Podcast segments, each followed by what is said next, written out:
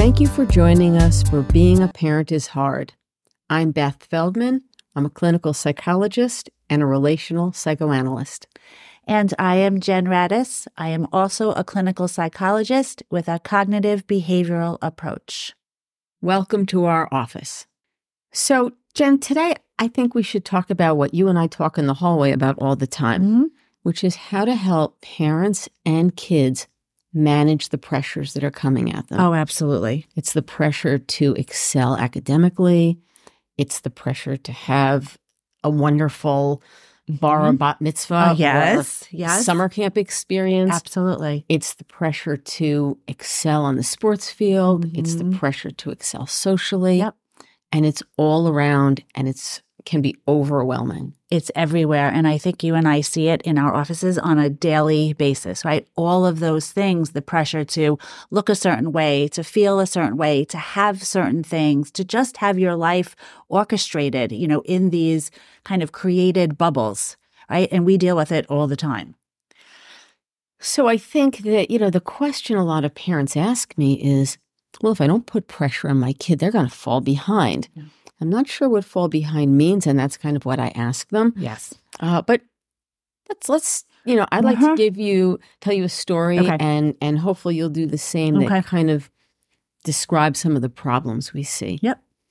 So I saw a 15 year old young man in my office who came in because of overwhelming feelings of anxiety, and what we later came to understand was depression. He had a close group of friends. But he wasn't really interested in going out. He wasn't interested in girls. He wasn't interested in going to parties.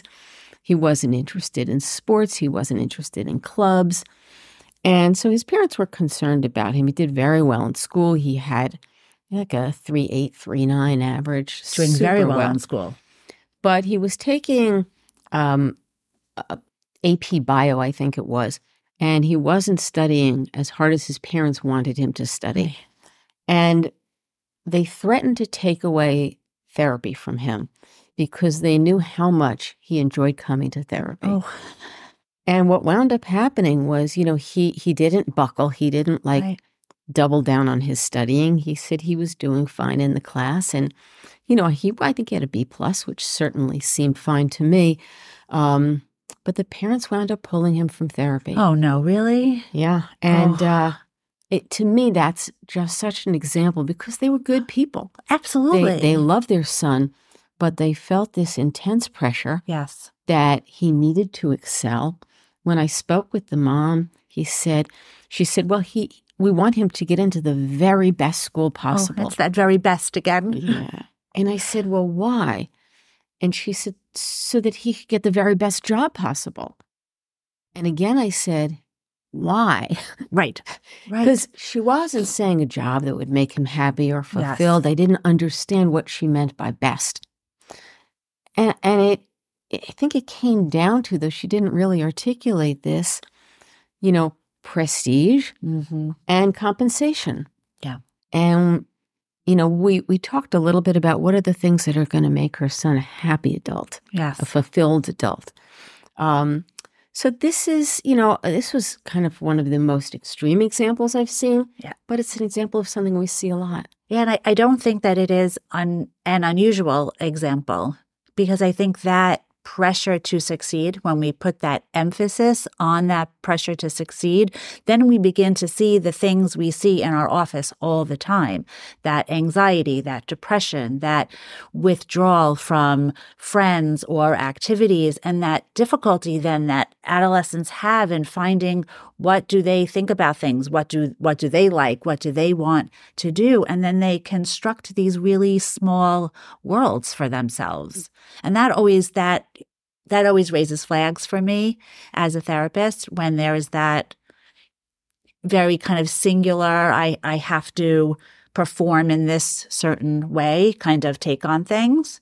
And and so so he was in high school and at right at AP Bio, and then a couple of weeks ago in my office was an eight, was an eighth grader, and here where we live, a lot of the eighth graders take earth science, and Mhm. earth science is a high school level class.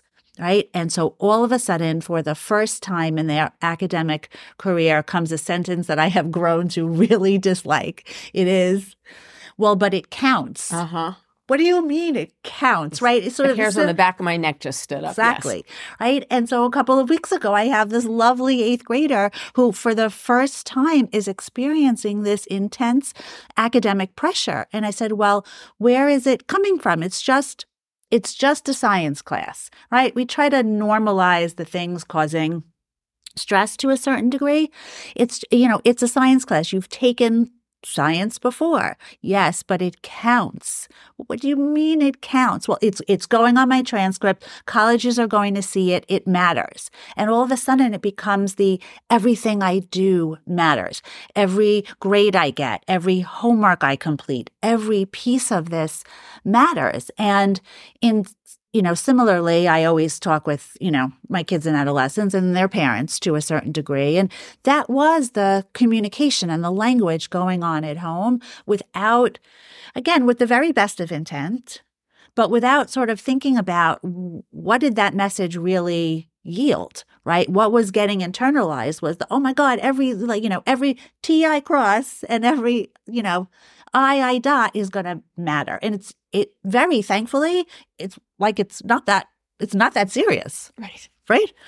Absolutely. We talk with kids about and with parents about the fact that your education is a marathon. Yes. So don't treat it like a sprint. Right. When you like focus and highlight everything as being so critical, Mm-hmm. you're treating it like a sprint. And as you were saying, this makes kids, you know, very performance focused rather than effort focused. Yes. It takes any possible enjoyment out of what they're doing. Mhm. And in a lot of times, it, it makes their self esteem dependent on their performance. Yeah. And those are not outcomes that we want at all. No. And I think I, I like this idea that you have that that it is a, a marathon and not a sprint because you know you and I are both exercise people, right? And and have some experience with the idea physically of not marathon per se, but the idea of, you Mhm. know, long long versus short. And it's true. It's I think it's helpful to think about education that way because a marathon requires training, right? It requires like a step by step approach. It requires setting both short term goals and long term goals with the idea that you're achieving something over a long period of time. And that's what eh, that's what education is for children and adolescents, right? They are learning and growing. They're setting short-term goals, all right? I'm going to study for this test over the next couple of days, and they're setting longer-term goals and this is the kind of future I want to have. This is the places I might want to go. And if you think about it that way, you're doing what you said, which is you're focusing on effort and process and not just on outcome. There are millions of outcomes, some big, some small, but how you get somewhere is really what matters. How you get there affects who you get there as. Correct. Whether you get there as a depressed, anxious person or whether you get there as someone who can't wait to kind of burst out into adulthood and yeah. and pursue things. Yeah. You know, I, I do think though that there are people listening to what we're saying. Like I have people in my office listen and they go like, no, no, no, no, no. Right. no, no, no, no, no, no, no.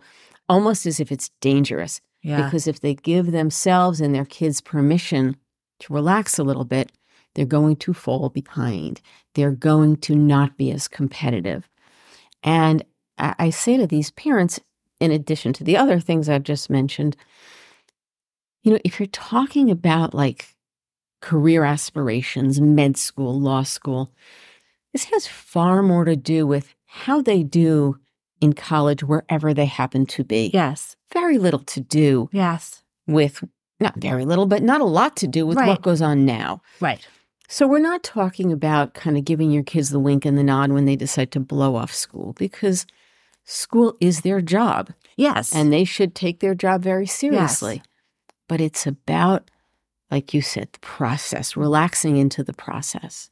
And I, I think I agree with you because I I think a lot of my parents would have that same visceral reaction. Uh, You know, parents and friends, and you know, I, I think it is I think it is the culture we live in. And that's a, probably a different conversation as to how we've gotten to this place as a society.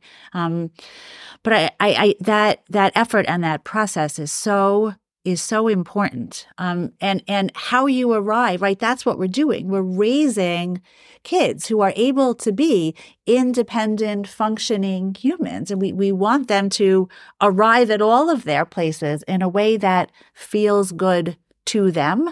Um, and as parents, you know, we want to take it's so hard and we but we want to take as much joy out of them as possible and if we are only looking at endpoint goals right then we're missing the marathon we're missing the you know the road that turns them into people you know and as people that we've raised absolutely you know you and i could talk about this forever mm-hmm. um the whole idea of focusing on the parents for a minute yeah. and, and sorry, listeners may not like this so much, but I do feel compelled to say it. You know, sometimes it's kind of how our kids make us feel about ourselves. Of course. That they validate that we're doing Yeah. a good job, or if they're struggling, that we're screwing up somehow. And it's it's important not to take it as a sign that that's what's going on. Yeah. Um, I think about you know I, I work with um, a kid whose whose dad is on the soccer field and he's screaming Yeah. you know and unfortunately for this young man he's that parent who's screaming at his kid Yeah. what the hell's the matter with you why aren't you paying attention things like that and i think the dad gets wrapped up in the moment the Mhm. dad gets wrapped up in how his son makes him feel Yes. he's watching him, what people might be thinking. Yep. Uh, Yep. And just to recognize as parents when our own buttons are being pushed. And Absolutely. a lot of times I find for myself, if I have a really strong reaction to something, more often than not, it's because an old button of mine has been pushed. Yes, that's an excellent point. You know, we, as parents, I think often we look at our children as reflections of us, and that's a that's a precarious place to be because they are they are their own individual people. And I I agree. I find a lot of the parents in my practice and and my own buttons get pushed as we look at our kids if we interpret their actions under the lens of somehow it says something about us or what kind of parents we are. You know, I see it. I think also where we live, there's also a lot of there can be a lot of pressure to dress a certain way, to look a certain way. There's a a uniform, a sameness. And I think those kids that want to step out of those parameters, out of those boundaries, whether it is, you know, the boys who only want to wear shorts even when it's 30 degrees outside, or girls who want to wear something different than leggings and a sweatshirt Mhm. to school. Or I remember when my own, who are much, much bigger now, you know, when my oldest wanted to dress herself in kindergarten and, you know, put together these outfits. And there was, you know, stripes and polka dots and 17 different colors. And I just thought, oh my God, she's going to go to school looking like that. And I thought, well, so what? What Mhm. what what difference does that make if that's a place for them to relieve some of the social pressure that they feel and express their uniqueness? Then let them let them do that. So, you know, as we're talking, you just see there's so much pressure out there in virtually every aspect of kids' lives, Yeah. and so much pressure for the parents. Um, we didn't even touch on like financial pressure to keep up and those kinds of things. Absolutely. But um, There's a lot of different podcasts in here. I think so.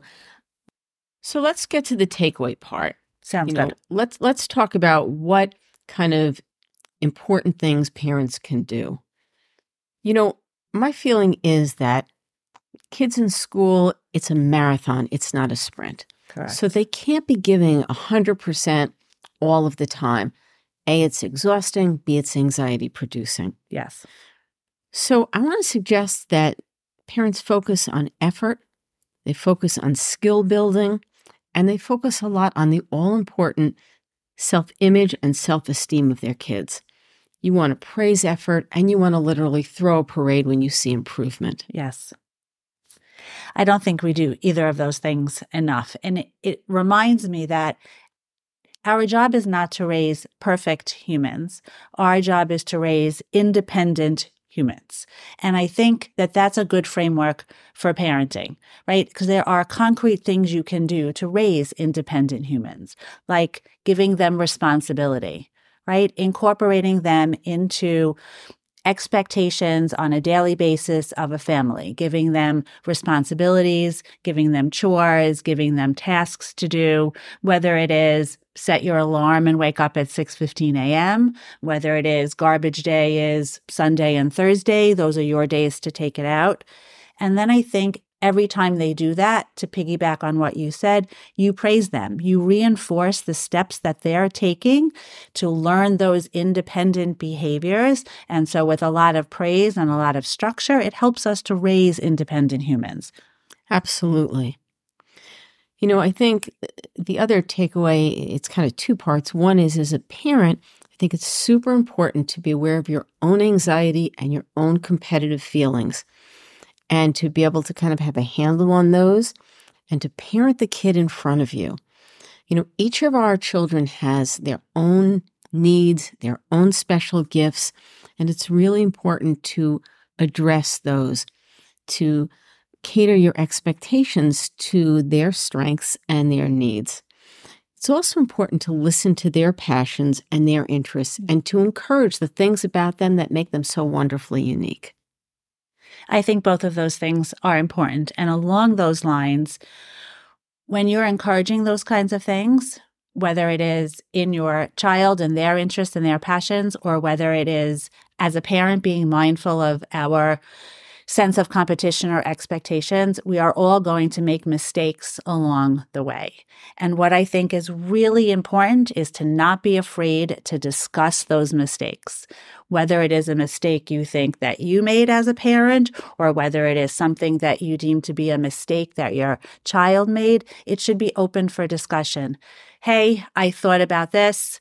I don't really like the way I handled it. I want to talk about it. I see you did this this way. I'd like to talk about other ways to handle that situation. I think we have to embrace our mistakes, right? We talked about that. They're a learning process. So, concretely sitting down and talking to your child about their mistakes, I think is incredibly important in teaching them. Absolutely. You know, when we own our own mistakes as well, it takes the pressure off them. Yes. I think that makes a lot of sense. Yes. I think those are some great concrete things that our parents can do. You know, if there are questions that you all have or topics that you want to hear about, please feel free to email Beth and I. Our email address is being a person is hard podcast at gmail.com. Thanks so much for listening. Take care.